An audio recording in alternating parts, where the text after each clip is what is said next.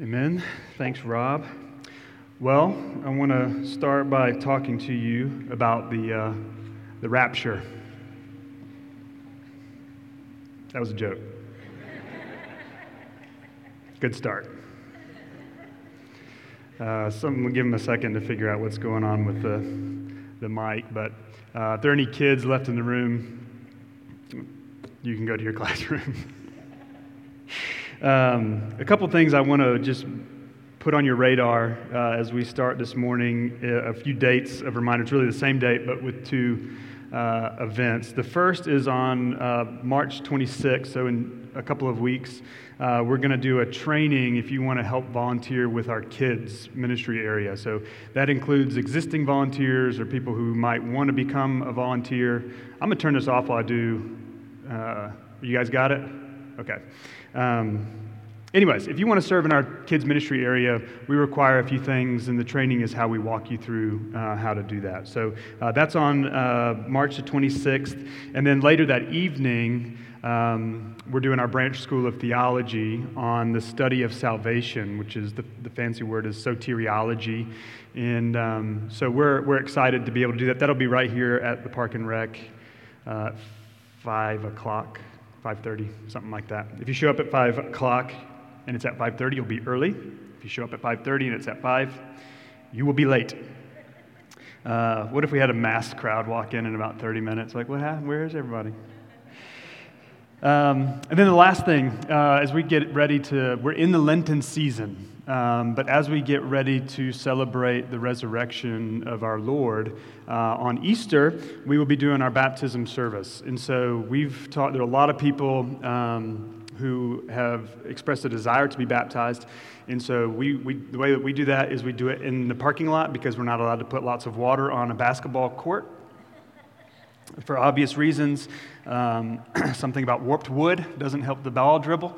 So we do that outside, but that will be on Easter Sunday. So if you're in the room and you've been like, man, I, have never been baptized, but I'm a follower of Jesus, I want to declare uh, God's saving of my life, then we, we want you to participate in that. And so uh, that will be Easter Sunday, right after the service. It's really just part of the service, it's just the last thing that we do on Easter. Okay, so let's jump into Exodus chapter 24.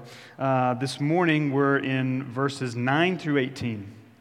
And again, most of you in the room have been around, so we won't do much of a recap, but we've been going verse by verse through the book of Exodus. And uh, last week we are uh, kind of kicked off chapter 24, talking about uh, the covenant and obedience and what God was calling his people to do. And this week we see the kind of the, the climax of this covenant being confirmed.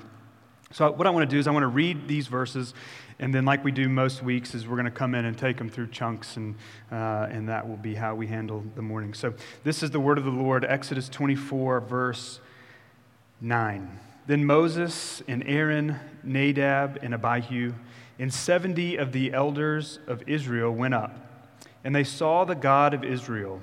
There was under his feet, as it were, a pavement of sapphire stone, like the very heaven for clearness. And he did not lay his hand on the chief men of the people of Israel. They beheld God and ate and drank.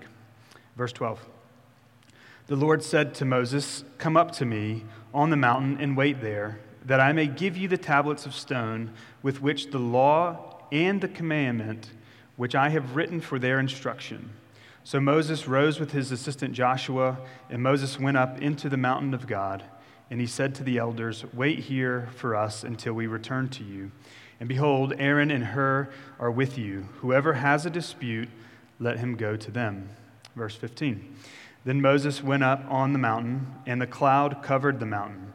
The glory of the Lord dwelt on Mount Sinai, and the cloud covered it six days.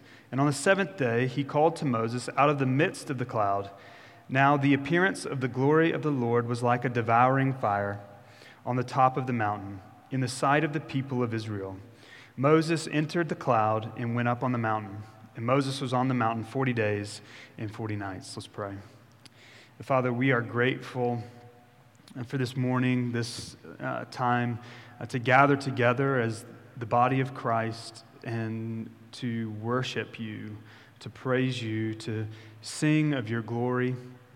God, I pray as we dive into this text that you will help us to see clearly what you would have for us. God, we pray for those brothers and sisters who um, are on the road for spring break. Uh, just pray for safe travels in, in the rain. And uh, God, we just pray as um, in all things that we would be imitators of your Son, Jesus. Lord, we love you. We trust you. We pray these things in Jesus' name. Amen. So, the first question I think is appropriate to ask, and this will kind of catapult us into the rest of the morning, is what's happening on the mountain? And really, I think the, the best way to describe what's happening right now is uh, God is calling Moses and Aaron and the elders of Israel to worship him. That's what's happening right now on the top, top of Mount Sinai is God is calling his people to worship him. And so in these first few verses, 9 through 11, we see that there is communion and fellowship with God. So I'm going to reread those in, uh, and then we'll talk about it. So, verse 9 Then Moses and Aaron, Nadab and Abihu, and 70 of the elders of Israel went up, and they saw the God of Israel. Now, don't breeze past that okay now they're going to give some context of what they saw and how they saw god because uh, there are some other passages that says no man can look upon the lord right? And so we'll talk about that here in a minute but it says what it says. The bible says that they saw the lord. And so whether it was his feet whether it was a shadow of his feet whether it was his full face which i don't think is true because that's not what the bible says um, they saw him. And it was enough for moses to say that they saw the Lord. What a powerful uh, statement. What a powerful experience. I don't know if you've had seasons or uh, a, a time in your life where you just felt the overwhelming presence of the Spirit of God. Um, imagine what it would be like to put your fleshly eyes onto the presence of God. One day that will be true for us. Um, I long for that day, as I'm sure most of you do, uh, when we stand face to face uh, with God the Father, God the Son, God the Spirit, uh, the one who created us in their image, is the way that uh, Genesis 1 describes the creation account. Let us create man in our image, right? And so as we stand before the Lord and put our eyes on Him for the first time, can you imagine what this must have been like when, even in their broken, sinful nature, on the pre side of the cross, so before Christ's uh, life, death, burial, and resurrection, what it must have been like, even if it was just a glimmer of his heel, uh, that they were able to put their eyes on the God of Israel. It continues, it says, There was under his feet, as it were, a pavement of sapphire stone, like the very heaven for clearness. And he did not lay his hand on the chief men of the people of Israel.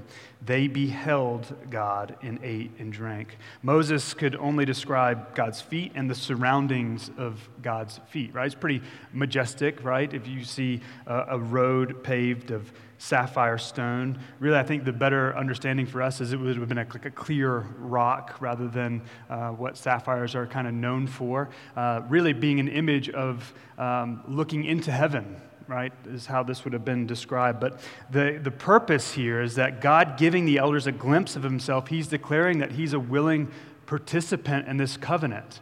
This is how God is stamping his sign, or he's signing the covenant now with his very presence. And so, for him to call Moses and to call the elders up to Mount Sinai to dwell in his presence, to give this glimmer, is for God to say, This is of me and this is for me. And he stamps it and signs this covenant. I love this word beheld because I think it, it adds a tenderness that we don't usually see with a lot of Moses' accounts. Okay, we're going to talk about fire uh, later.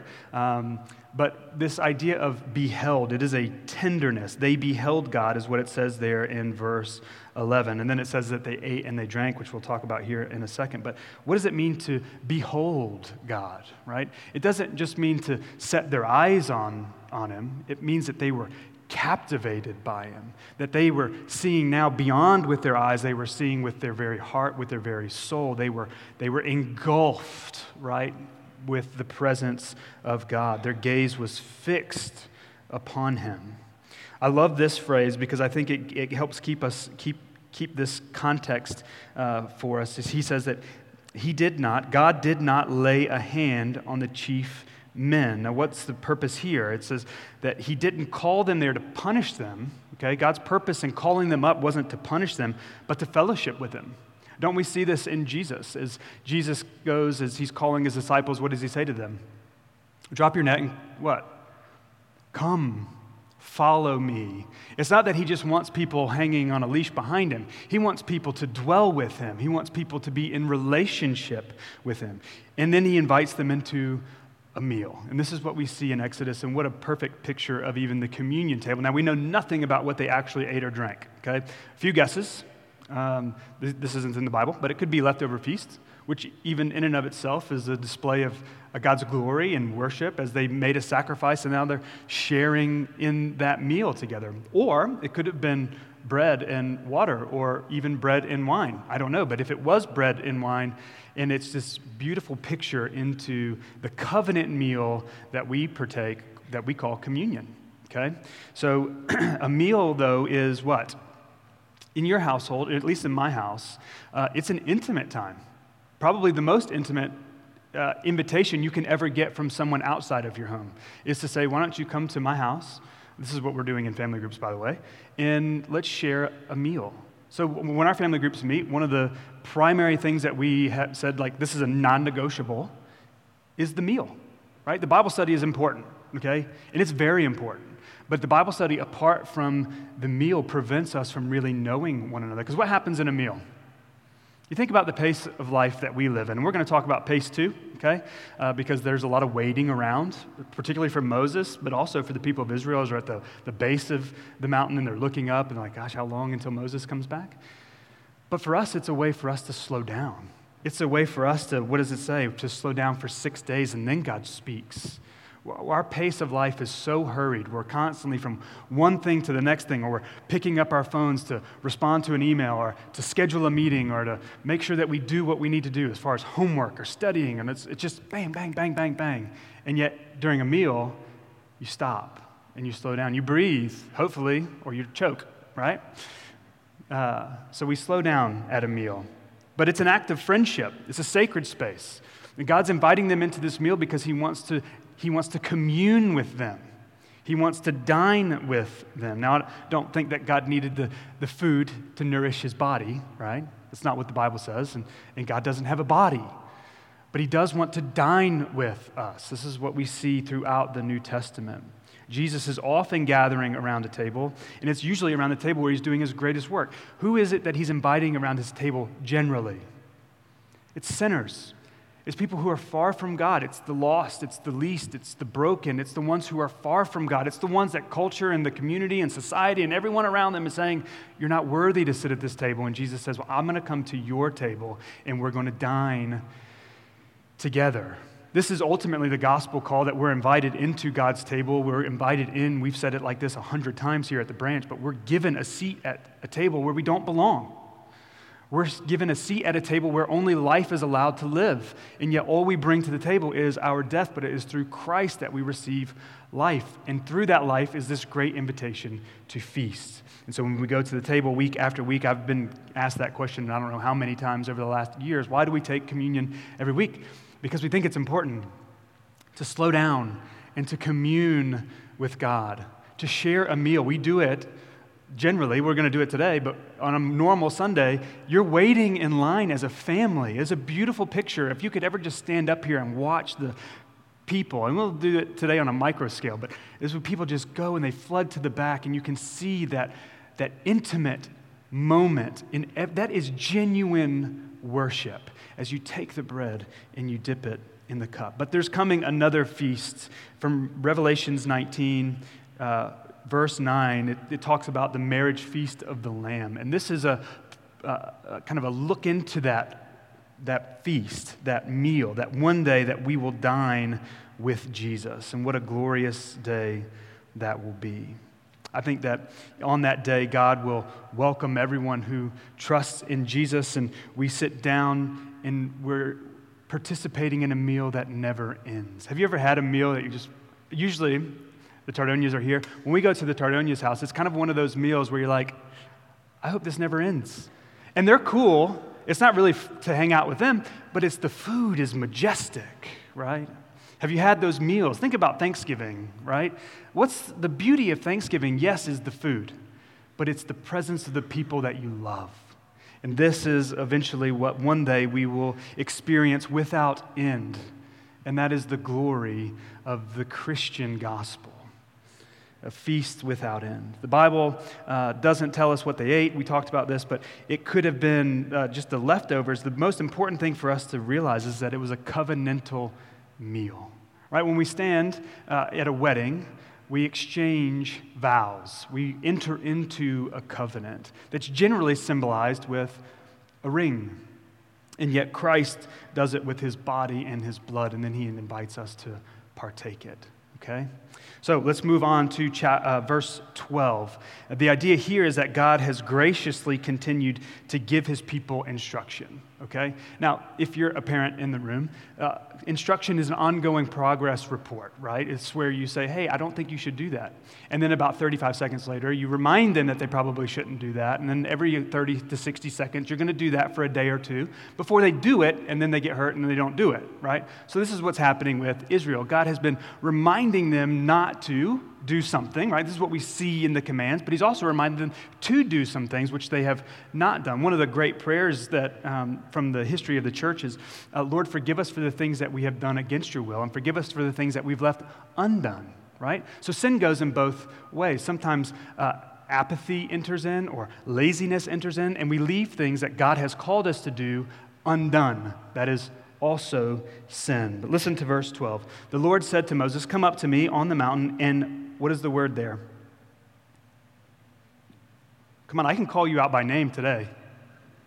We wait, okay? And wait. Come up to me on the mountain and wait, that I may give you the tablets of stone with the law and the commandment, which I have written for their what?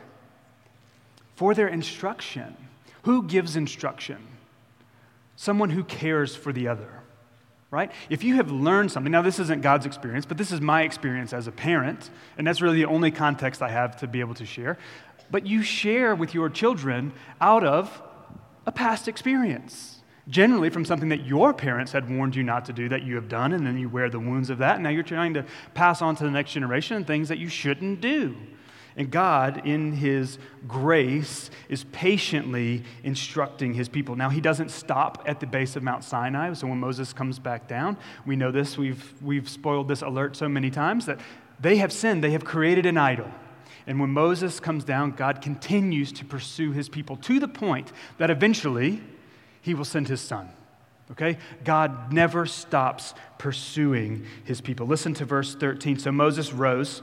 I love the immediate response. There was a time when Moses wouldn't immediately respond to God. He would say, I don't think so, or I'm not good enough, or I'm not ready yet. But this just says, So Moses got up, and he went with his assistant Joshua.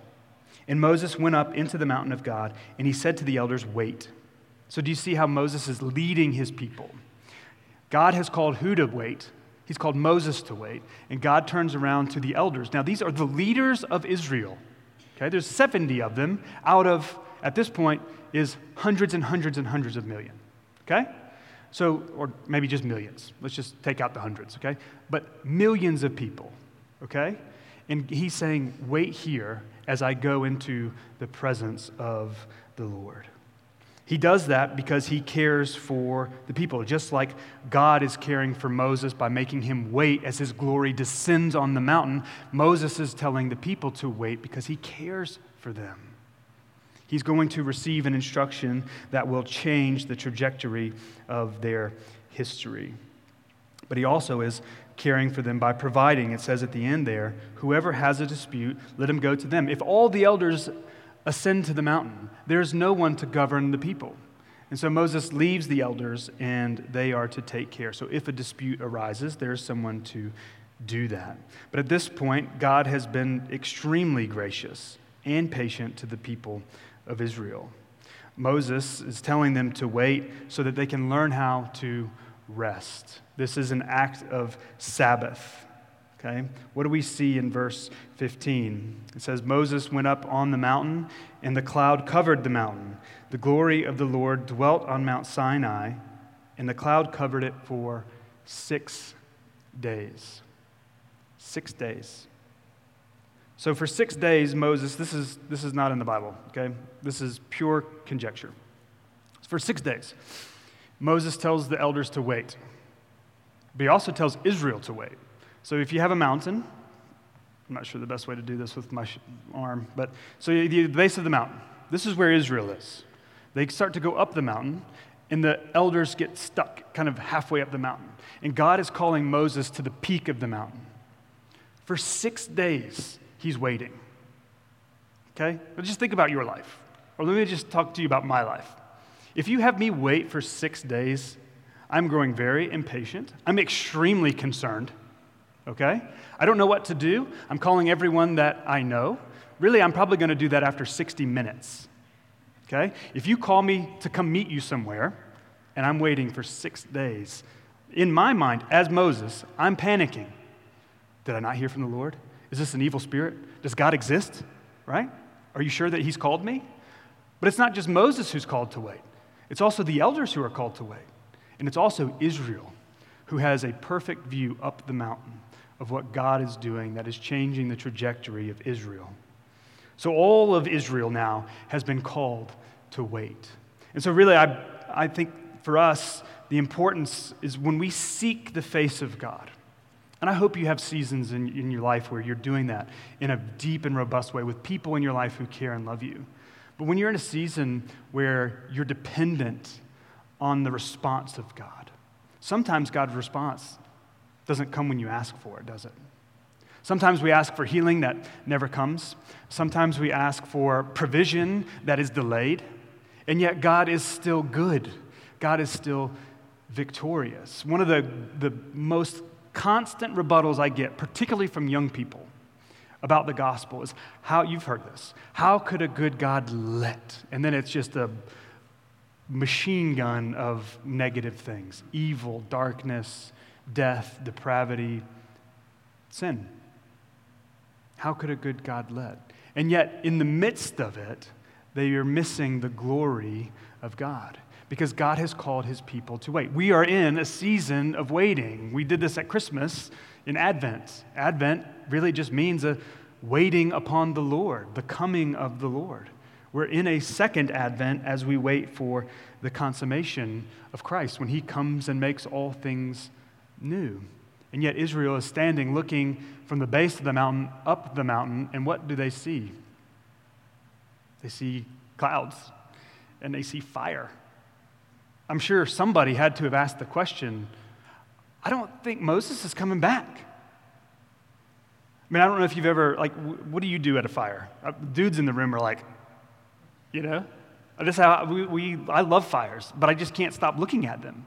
Right? So, can you imagine? Oh, that's what all the elders of Israel are doing. They're just like stuck in a gaze at the mountain. And even that imagery, God has wired us to look upon the fire and it consumes us right? But this isn't the first time we've seen fire. This isn't the first time we've seen cloud. We saw fire earlier in Exodus when, when God is calling Moses and really trying to pull him into hey, Moses, this is the Lord. I've called you to lead my people. And what happens? He calls Moses up, and there's a bush, and the bush catches on fire, but the bush is not consumed. There is fire, but there is no ash. What a beautiful picture of what God does. He burns things without burning them up. Because his very presence, there can be no ash, there can be no debris. That ultimately is what the gospel is trying to teach us.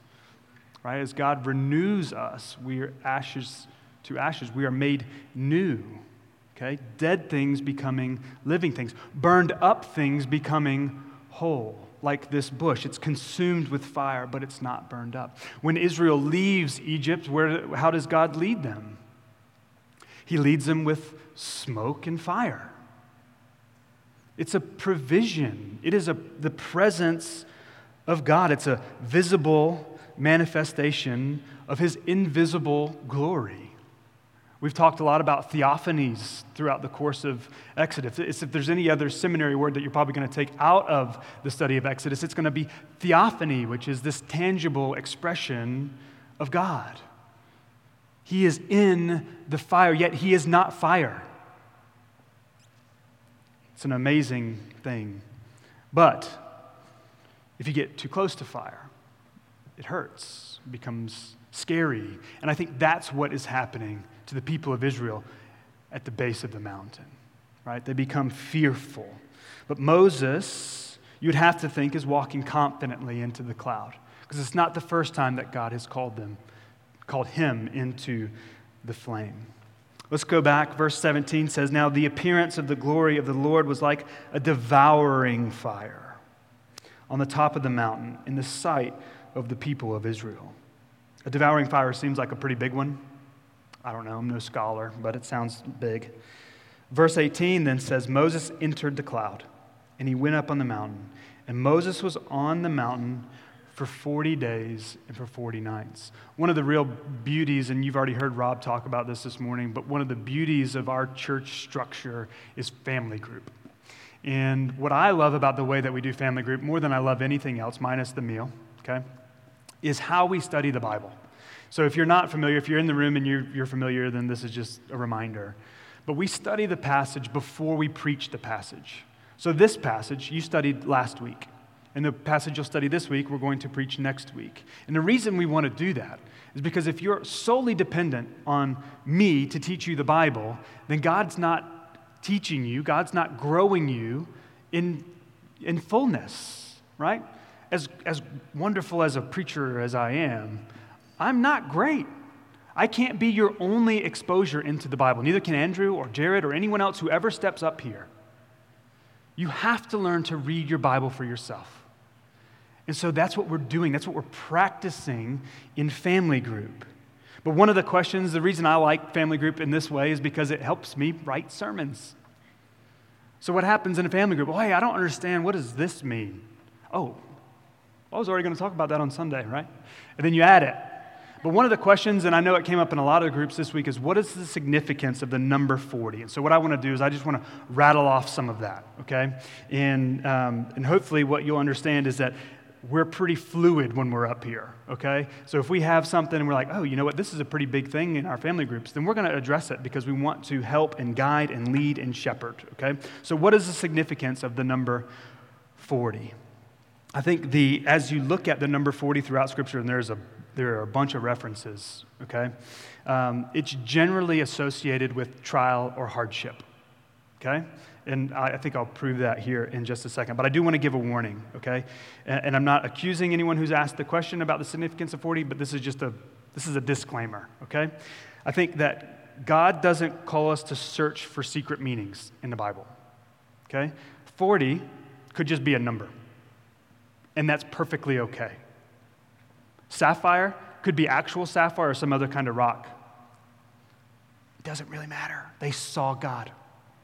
Okay? So that's the point. So hear my heart as we do this, okay? Um, I just want to remind us that 2 Timothy uh, 3 says that all scripture is breathed out by God and profitable for teaching, for reproof, for correction, and training in righteousness, that the man of God may be complete. So everything we need to know is right here. Okay? Everything we need to be equipped by God is given to us by God, and it's in your hands. Or it's right next to your Instagram app. Okay? Don't get distracted. So, where else do we see the number 40 in the Bible? I'm going to give you some examples. So, in the Old Testament, uh, God destroyed the earth with water, right? We saw this in Genesis chapter 7. He caused it to rain for 40 days and 40 nights. This is the flood, okay? This is Noah and the ark. They were on the ark for 40 days and 40 nights. Uh, Acts 7 actually points us back to Exodus. It says, after Moses killed the Egyptian, he fled to Midian for 40 days, or for 40 years in the desert, tending to flocks. Moses was on Mount Sinai. This is the passage we get right here at Exodus 24 for 40 days and 40 nights. Moses, again, his whole life is around 40s, right? Moses interceded in Deuteronomy chapter 9. He interceded on Israel's behalf for 40 days and 40 nights. Deuteronomy, uh, later in Deuteronomy chapter 25, the law specified a maximum number of lashes a man could receive for a crime, setting the limit to 40. Jesus received 39 uh, multiple times. The Israelite spies took 40 days to spy out Canaan from Numbers chapter 13. Deuteronomy 8, the Israelites wandered for 40 years in the desert before finally entering the promised land. Uh, Samson, does anyone know Samson's story? We haven't talked about Samson uh, as long as I've been here, but this is from Judges chapter 13. Before Samson's deliverance, Israel served the Philistines for 40 years. Goliath taunted Saul's army for 40 days before David shot him in the face. Okay? Uh, Elijah fled Jezebel. He traveled 40 days and 40 nights to Mount Horeb.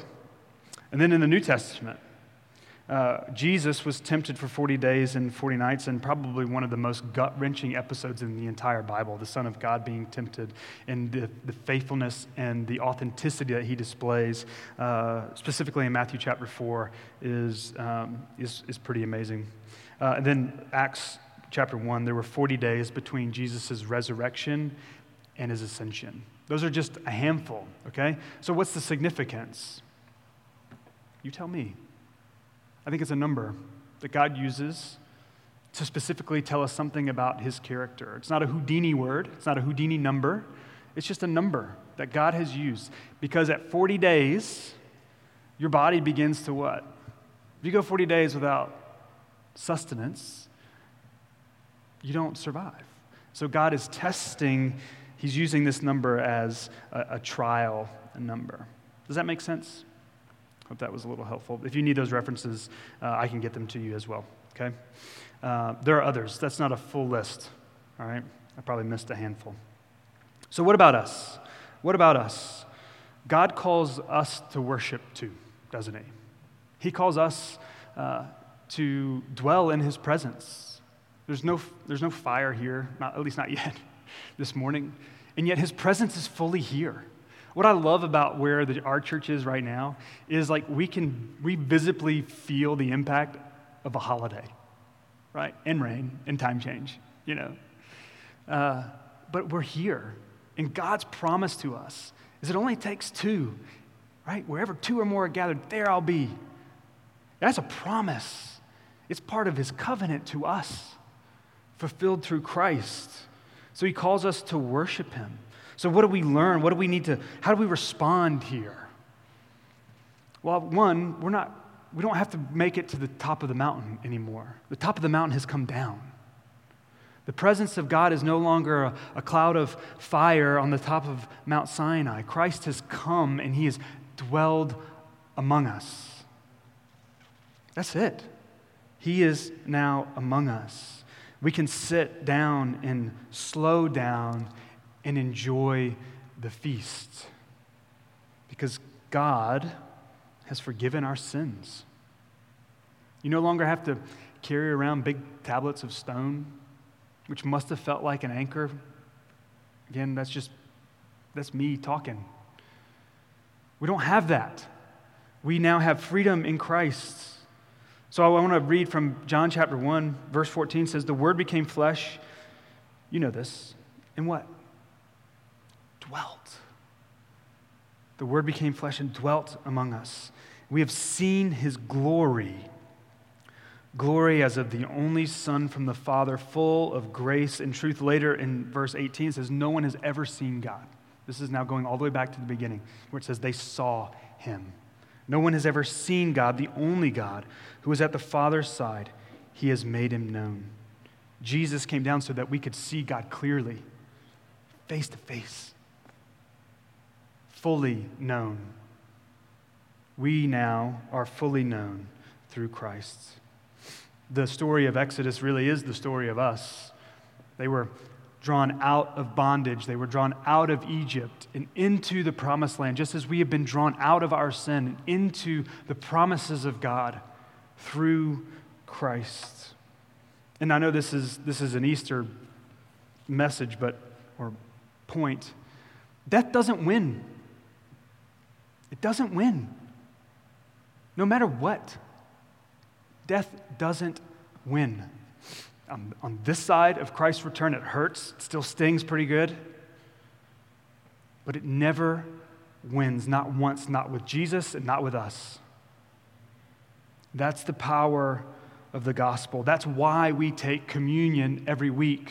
It is our declaration that Christ has won. He is the great victor who never was defeated. And so, as you go to the table, I'm just going to say it the way that it is. There are less people here today take your time at the table. Enjoy it. Next week, maybe not. I might have to rush you a little bit. But today, dwell there. Don't, you don't have to come back to it. You can do whatever you want in this gym within reason.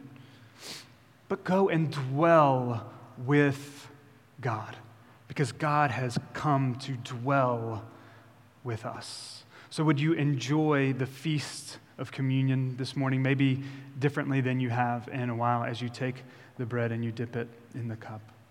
Be reminded that Christ has come down to us to draw us to himself.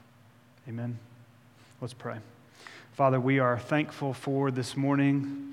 We are thankful for uh, a place, a facility that we can meet in and to freely talk about the things of you. And so, God, I pray now as we uh, enter into a time of worship that you would just remind us of who you are. I pray that we would enjoy the feast, that we would dwell at the table. God, I pray that uh, for brothers and sisters uh, who are here this morning who uh, may be carrying the weight of uh, life's circumstance, that you would help them to find freedom that can only be found in Christ. And maybe today, as they take the bread and dip it in the cup, that that would be the refreshment needed to refresh their soul. So, Lord, we love you. We trust you. We pray these things in Jesus' name. Amen.